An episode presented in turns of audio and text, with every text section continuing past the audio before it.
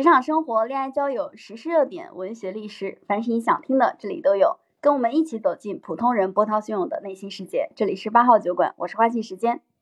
我是阿梅。今天是我们播客的第两百期，也是我们一开始定下的小目标，就是开两百期的播客。今天怀着一种非常愉悦的心情，跟阿梅一起录下这期节目，叫做《女性有一百种精彩人生》。今天上午的时候，我妈给我邮寄了一个镯子，是我姥姥的姥姥戴过的，距今有一百多年的历史了。上面有很多污垢，她传给了我姥姥，然后再传给了我妈，然后再传给我。虽然现在还没有收到呢，但是我心里感觉有一种来自于传女不传男的 这个女性的传承的力量。然后在女性一路成长的道路上，我们除了可以是爸爸的女儿，是孩子的妈妈。是丈夫的妻子，也可以是很多不同的角色，有很多不同的人生选择。那么，女性的人生都有哪些不同的可能性呢？嗯，比如说阿梅，在你的所见所闻当中，有没有你认为非常有力量的，或者是你认为非常精彩的人生的女性形象？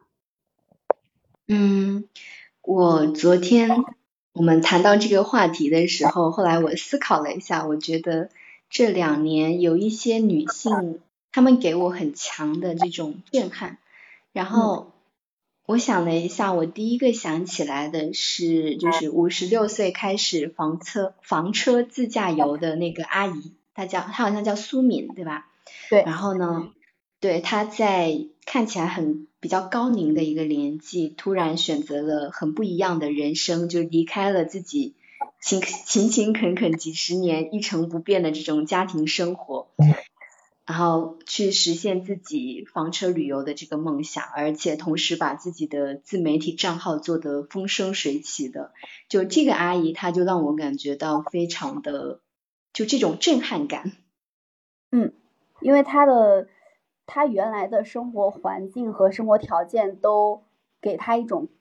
约束，这种约束就是女性就是在家伺候老公和孩子的，然后她自己能够驾车出行，而且是。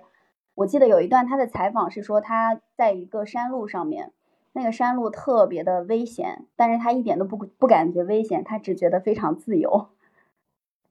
嗯嗯，对我看过他的一个视频，其实他的视频就是相对很多年轻人的自媒体账号来说做的会比较粗糙，就是一种旅游生活的一个记录嘛，然后。但是他会在里面讲很多自己的想法，主要是他这个行为，我感觉给很多的女性或者说很多的年轻人这种冲击感还是很强的。然后，嗯，也让大家可能会唤起大家对于追寻自己想要的生活的一种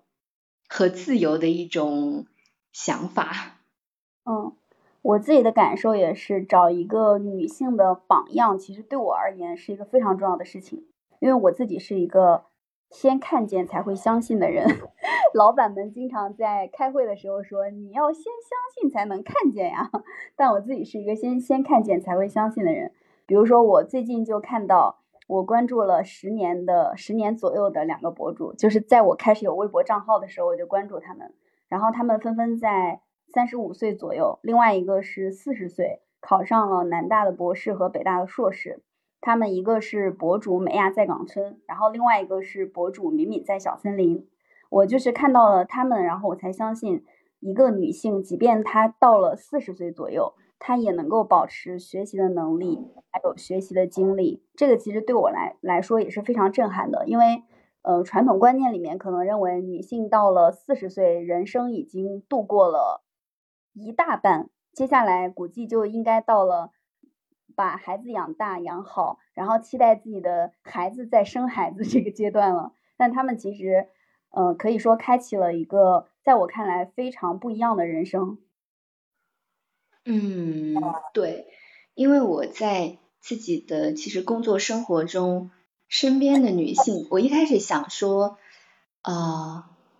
我不知道自己这样想会不会有点高傲，就是好像我身边可以作为我榜样的女性没有那么多，但是我自己细数了一下，我发现就是每个人身上都有一些闪光点。我在呃之前的工作中有遇到一个女性，她是自己独立创业十年的，然后我在二零二一年的时候去采访她，当时她正好是在遇到了一些家庭危机和生意上的难题，但是那一年她就扛住了压力，在那一年同时就是。经历了离婚，然后争取女儿的抚养权，但是他同时又把自己的一个生意做到了业绩翻倍，他就在我看来，他就是真的非常典型的那种独立女性。他这个真的好厉害，既能够下定决心离婚，还能够去把女儿的抚养权争到手，同时还能保证自己的工作没有掉队，这个真的相当厉害了。是，但是那一年他其实也是就是呃面临的非常大的压力跟焦虑吧，对他的对他来说可能是人生非常重要的一个转折的一年。我们在很多的新闻或者说是呃社交媒体上看到的很多女性的形象，她们非常的优秀，然后她们也有非常精彩的人生。其实这些就是这些形象，它有一定的。包装成分在里面，因为媒体往往会把大家比较优秀的那一面，或者做的特别好的那一面拿出来展示。其实放到我们现实生活当中，大家都是在日复一日的去过自己每一天的生活，然后可能一年或者是两年才有一个相对来说拿得出手的产出，或者是像你刚才举到的你的那个案例，他是突然之间生活面临了很大的变故，然后他自己还能够。既拿到抚养权，又保持自己的业务能力，做得非常出色。这个过程，光是离婚到拿到抚养权的这个过程，其实也是琐碎的日常生活当中慢慢累积起来的。估计这个过程也要一到两年的时间吧。嗯，对，因为毕竟他创业就自己创业，独立创业就做了十年嘛。但是其实，啊，我后来想了一下，身边的女性她们。其实真的展现出来了非常多不同的可能性，因为细细的想一下，我身边有的一些不同的呃女性，她们在不同的岗位上嘛，比如说有拼事业拼的特别狠的这些女高管们，还有全职太太呀，还有我遇到过的舞蹈培训机构的女校长也非常优秀，还有这个创业的女老板，还包括说身边很多。嗯，不婚的这些女性，她们可能就在这个家庭分工里面承担了不一样的责任嘛。然后，呃，还有我认识的一些写手、独立摄影师，还有一些创业开奶茶店的一个女生，就她们身上的一个故事都特别的精彩。嗯，而且她们都是各行各业、不同领域在从事着不同工作的人。对。还包括说，也有很多啊全职妈妈这样的，就是全职太太这样的角色，或者是说单亲妈妈，就他们的这种角色，其实嗯也能发现他们身上不同的一个闪光点。嗯，我朋友圈有一个人叫银青，他他应该在残障领域里面也蛮出名的，他是银青文化传媒有限公司的创始人，他。是一个视障创业者，然后带领团队在有声书制作领域闯出了自己的一份天地。呃，他的团队基本上都是一些有视障方面问题的，就是这些人。后来他开了一个小红书的账号，然后我们在小红书互关，因为我在小红书，我有一天发朋友圈说我在小红书有一万多的粉丝，我们就开始互关。我发现他在小红书上也在宣传视障人士应该如何使用手机 APP。然后如何在微信上跟人聊天呀之类的，就这些公益类的信息。呃，之前喜马拉雅给他也做过一个宣传，大致就是说眼睛看不到的事业世界，他们用声音去抵达，就是类似于这样的一些女性角色，我觉得也非常的、非常非常的值得赞赏。同时，我之前还看过一个女性叫廖智，她是两千零八年在汶川地震当中失去了双腿。我第一次看到她是看到网上有一个她的跳舞视频，那个舞蹈跳的特别特别好。看完她跳的舞之后，我当时都没有注意到她是带着假肢的，而且她是穿短裙，她那个假肢非常非常的明显。但我当时在看她视频里面，就笑得特别灿烂，然后跳的跳舞跳的也非常的好，完全没有注意到她是一个残障人士。就类似于这样子的一些女性角色，我感觉也非常的有力量。嗯，你说到这个，我瞬间想起来了，就是之前前不久吧，微博上有一个热搜是，呃，写一个年轻的女孩子，她生了一个病，叫做神经纤维瘤，好像是，就是她的身上有上千个的一个肿瘤，然后这个病非常的难以。难治，然后被称为就是不死的癌症嘛。那她在治疗的过程中，呃，这个女生的家庭也比较特殊，但是她在治疗的过程中接受了一个组织的帮助，这个公益的组织叫泡泡家园。这个泡泡家园的创始人也是一位女士，同时也是呃生了这个病的一个病友。她在生病的同时，就是选择成立一个组织，可以让大家可以互相帮助，或者是说可以去帮助真正有需要的患这个病的困难的病友嘛。这在我看来，就是就是一种非常光辉的形象，因为我之前呃参与过的一些公益的组织里面。嗯，很经常会看到更多是一些女性的身影，可能是因为我本身是一个女生，所以接触到很多的一个女生，所以呃，包括说我感觉女性在这种面对一些很可怕的事情的时候，或者是说身处痛苦之中，她们可能会去呃再去从自身的经历出发去帮助一些其他人。嗯，这种行为在我看来真的非常非常的可贵。嗯，他们不仅有克服苦难的力量，同时还能够把自己所遭受到的一些痛苦，然后推己及人，再用来去帮助别人。就他有点像是暗夜里的萤火虫。对，但是他他们这种光辉可能比萤火虫更加的闪亮，而且持久。对，我觉得这个也是非常了不起的，因为很多人非常容易被苦难打倒。你首先没有被苦难打倒，而且能笑对他，还能够总结经验，建立组织，去帮助这个苦难领域里面的一些人，这个是非常了不起的。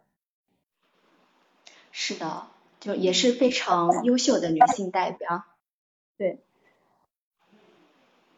我自己身边。嗯，除了刚才提到的残障人士、年轻，其实我想了一下，我觉得也有一些他们拥有非常精彩人生，或者是说他们的人生是社会约定俗成意义上的那个跟女性应该走的路不一样的人生。一个是我的前同事，他在今年年初用十一天的时间从北到南骑摩托车横穿越南，然后他当时也发了很多的视频。视频下面呢，也有很多人觉得这个行为对女孩子来说非常的危险啊。他其实也是在三十五岁左右的时候，还在不停的到全世界各地去旅游。呃，他有一个，就他他也有一个儿子，他是位妈妈。同时今年呢，他又去考硕士，也考上了。这个其实在我看来就是一个非常敢折腾的，而且是，而且他没有在别人所认为的你什么年龄应该做什么样的事情这种规训下生活。他也有一个在我看来非常精彩的人生，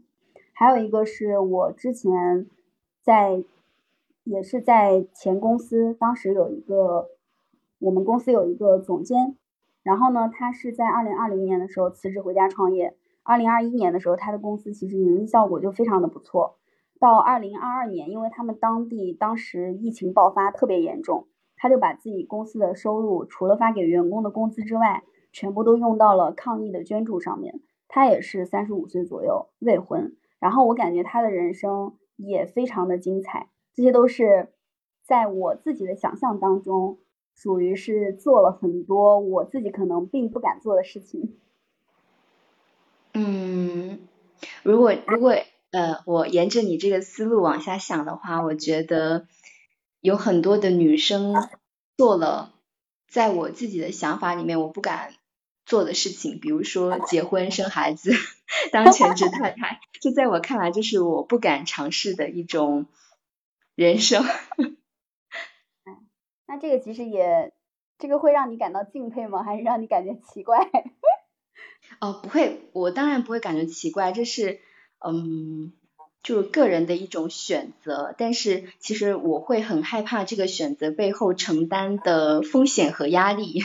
所以就是就是勇敢的去结婚，在我看来也是一件好事儿吧。嗯嗯。有的人是因为无知而做了选择，有的人是明确的看到了他的风险才去做选择。后者很明显是，我觉得带有更多的、更多的理性和勇敢的成分在里面，就是它是预是的，是的，嗯，对。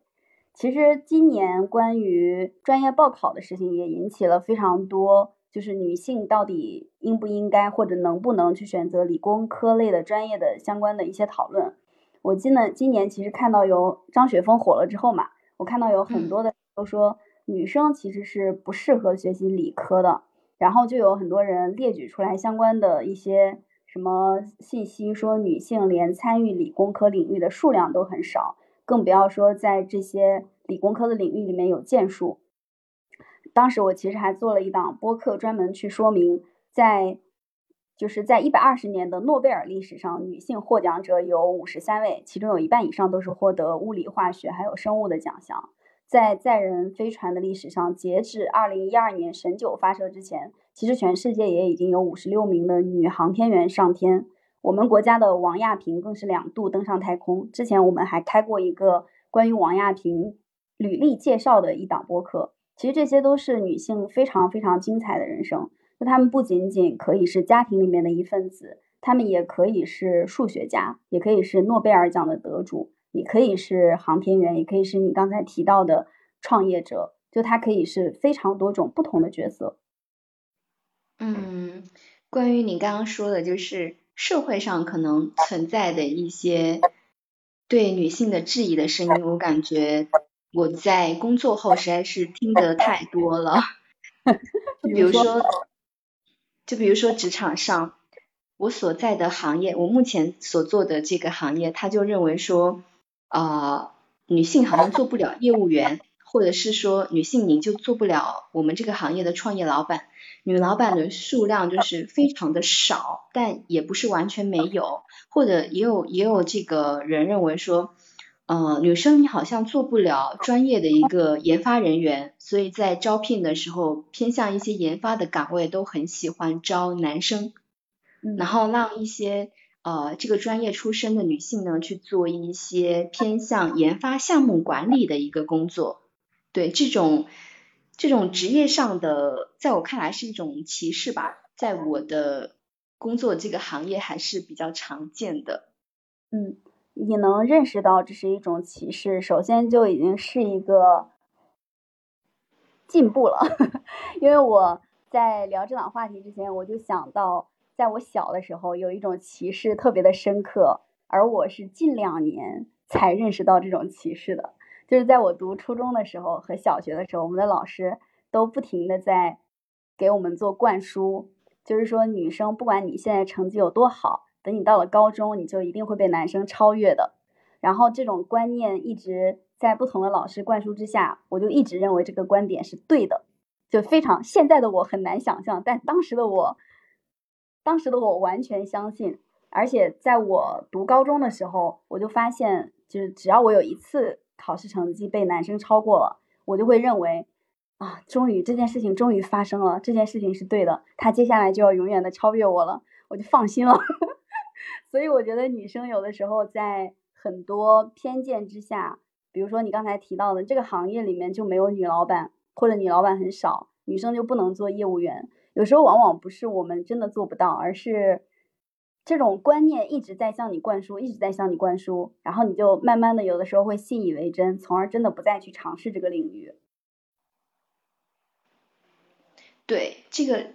这种趋向真的很明显。我第一次有这个感觉的时候是，呃，有一年我刚出，我刚毕业之后没多久，然后我的大姐，就我的大堂姐，她跟我说，你这个你在做什么工作？然后后来他说你这个工作工资太低了，我们一起去做业务员吧。然后当时我就想，女生做业务员这个风险还挺大的，比如说吃饭呀、喝酒呀、应酬啊，或者是说一些安全的问题。但是我我的姐姐她就她是那种很 E 人、很外向的一个人，然后她对自己的一个呃人生的设想可能就不会像我这么局限。所以他后来也自己开店做老板了，也自己有自己的一个小事业。就当时我姐给我灌输的观念就是不一样的一个观念。嗯，你一开始觉得女生不能做业务员，有应酬有喝酒，其实它本来也是社会给我们灌输的一种观念。对，是的，而且就是其实不仅是职场上的，我感觉。社会上可能对于我们一些质疑的声音，还包括说呃各种各样的一些规训，比如说女生你到了什么年纪，你就要做什么样的事情，可能对男生也是哈，比如说你到了一个年纪，你就要结婚，然后因为我身边的同事，他的爸妈对他说，你到这个年纪你还不结婚，你就是变态，或者是说。呃，你什么样的年纪，你就要穿什么样的衣服，就是这样的一些训导式的东西会特别的多。嗯，而且你刚才提到的这两种训导，我觉得现在应该依然有非常多的人是持有赞同的观点的，就是什么样的年龄你就做什么样的事情，什么样的年龄段你就穿什么样的衣服。对，是的，而且他他不仅是，就是真的是不分年龄段的。比如说你到了，你到这个到了我们这个年纪，他就觉得我们应该要结婚了，然后在黄金黄金的这个生育期，你就应该去生孩子，或者是说等以后到了你的像我爸妈这一辈的话，他们面临的，我妈妈面临的就是很多的呃人会觉得说啊，你就应该去帮忙带你儿子的儿子，你应该去带你的孙辈了，要去照顾小孩，然后如果你这个年纪不帮忙照顾小孩的话，你就是。不负责，嗯嗯，会有这样的想法，包括很多，嗯，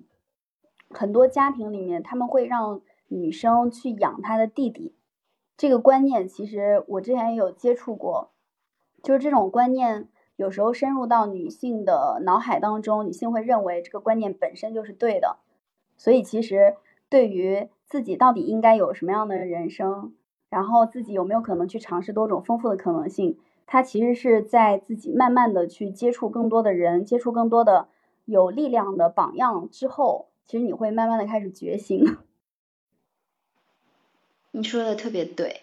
真的有一些，特别是近几年，感觉一些优秀的女性，她是在不断的涌现出来的。比如说，呃，媒体方面也一直在宣传的，像女足、女篮和女排吧，她们的这种。就是女性的这种精神也是频繁的被提到嘛，在运动赛场上，其实呃女性的这种表现不一定就是比男性弱，或者是说比其他人弱，嗯，对啊，新中国成立的时候，当时打出的大标语就是“妇女能顶半边天”，本来就不弱。嗯，这种思潮可能正在回流，哺育到我们这一代身上。嗯。苏醉刚才说要纠正一下，我们男业务员现在也不喝酒了，所以所以拼的是别的东西，对吧？比如说专业度。其实每个年龄段的女性都有无限种可能，而且每个女性其实都有机会去获得属于她自己的精彩人生。那节目的最后，阿美有没有什么特别想对大家说的？嗯，就像你刚刚说的，每个年龄段的女性都是有无限可能的。因为我们最需要的东西是勇敢和努力，就在不同的年龄段，我们都有很多种选择。比如说，以前我们可以选择好好学习，或者是选择一门技术。我我们现在这个年龄段的话。就可以选择结婚不结婚，可以选择上班，或者是说去自主创业，也可以做自媒体，也可以做很多种东西。就是我们的眼前有很多条路，重点是在于我们有选择的勇气和为自己选择负责的一个能力。你说的这句话太好了。选勇敢真的是人类非常非常重要的一种宝贵的品格，我觉得男女都是。然后节目的最后，其实我也想到之前我们曾经聊过的关于张贝张桂梅校长的那句话，她带的是华坪女子高中嘛，我觉得她的那个学校的标语做的特别的好。我生来就是高山而非溪流，我欲于群峰之巅俯视平庸的沟壑。女性当自强，也不要妄自菲薄，就是别人其实是无法定义你的人生的。对，但如果站在站在第三方视角来看的话，我其实还想说一句话，就是互相尊重。你要你也要尊重别人的可能性，不要去过度的否定。对，没有没有谁的选择高贵或者是低贱，其实大家只要对自己的选择负责就好了。对，好，那我们今天的这档话题“女性有一百种精彩人生”就聊到这里，感谢大家收听，再见。再见。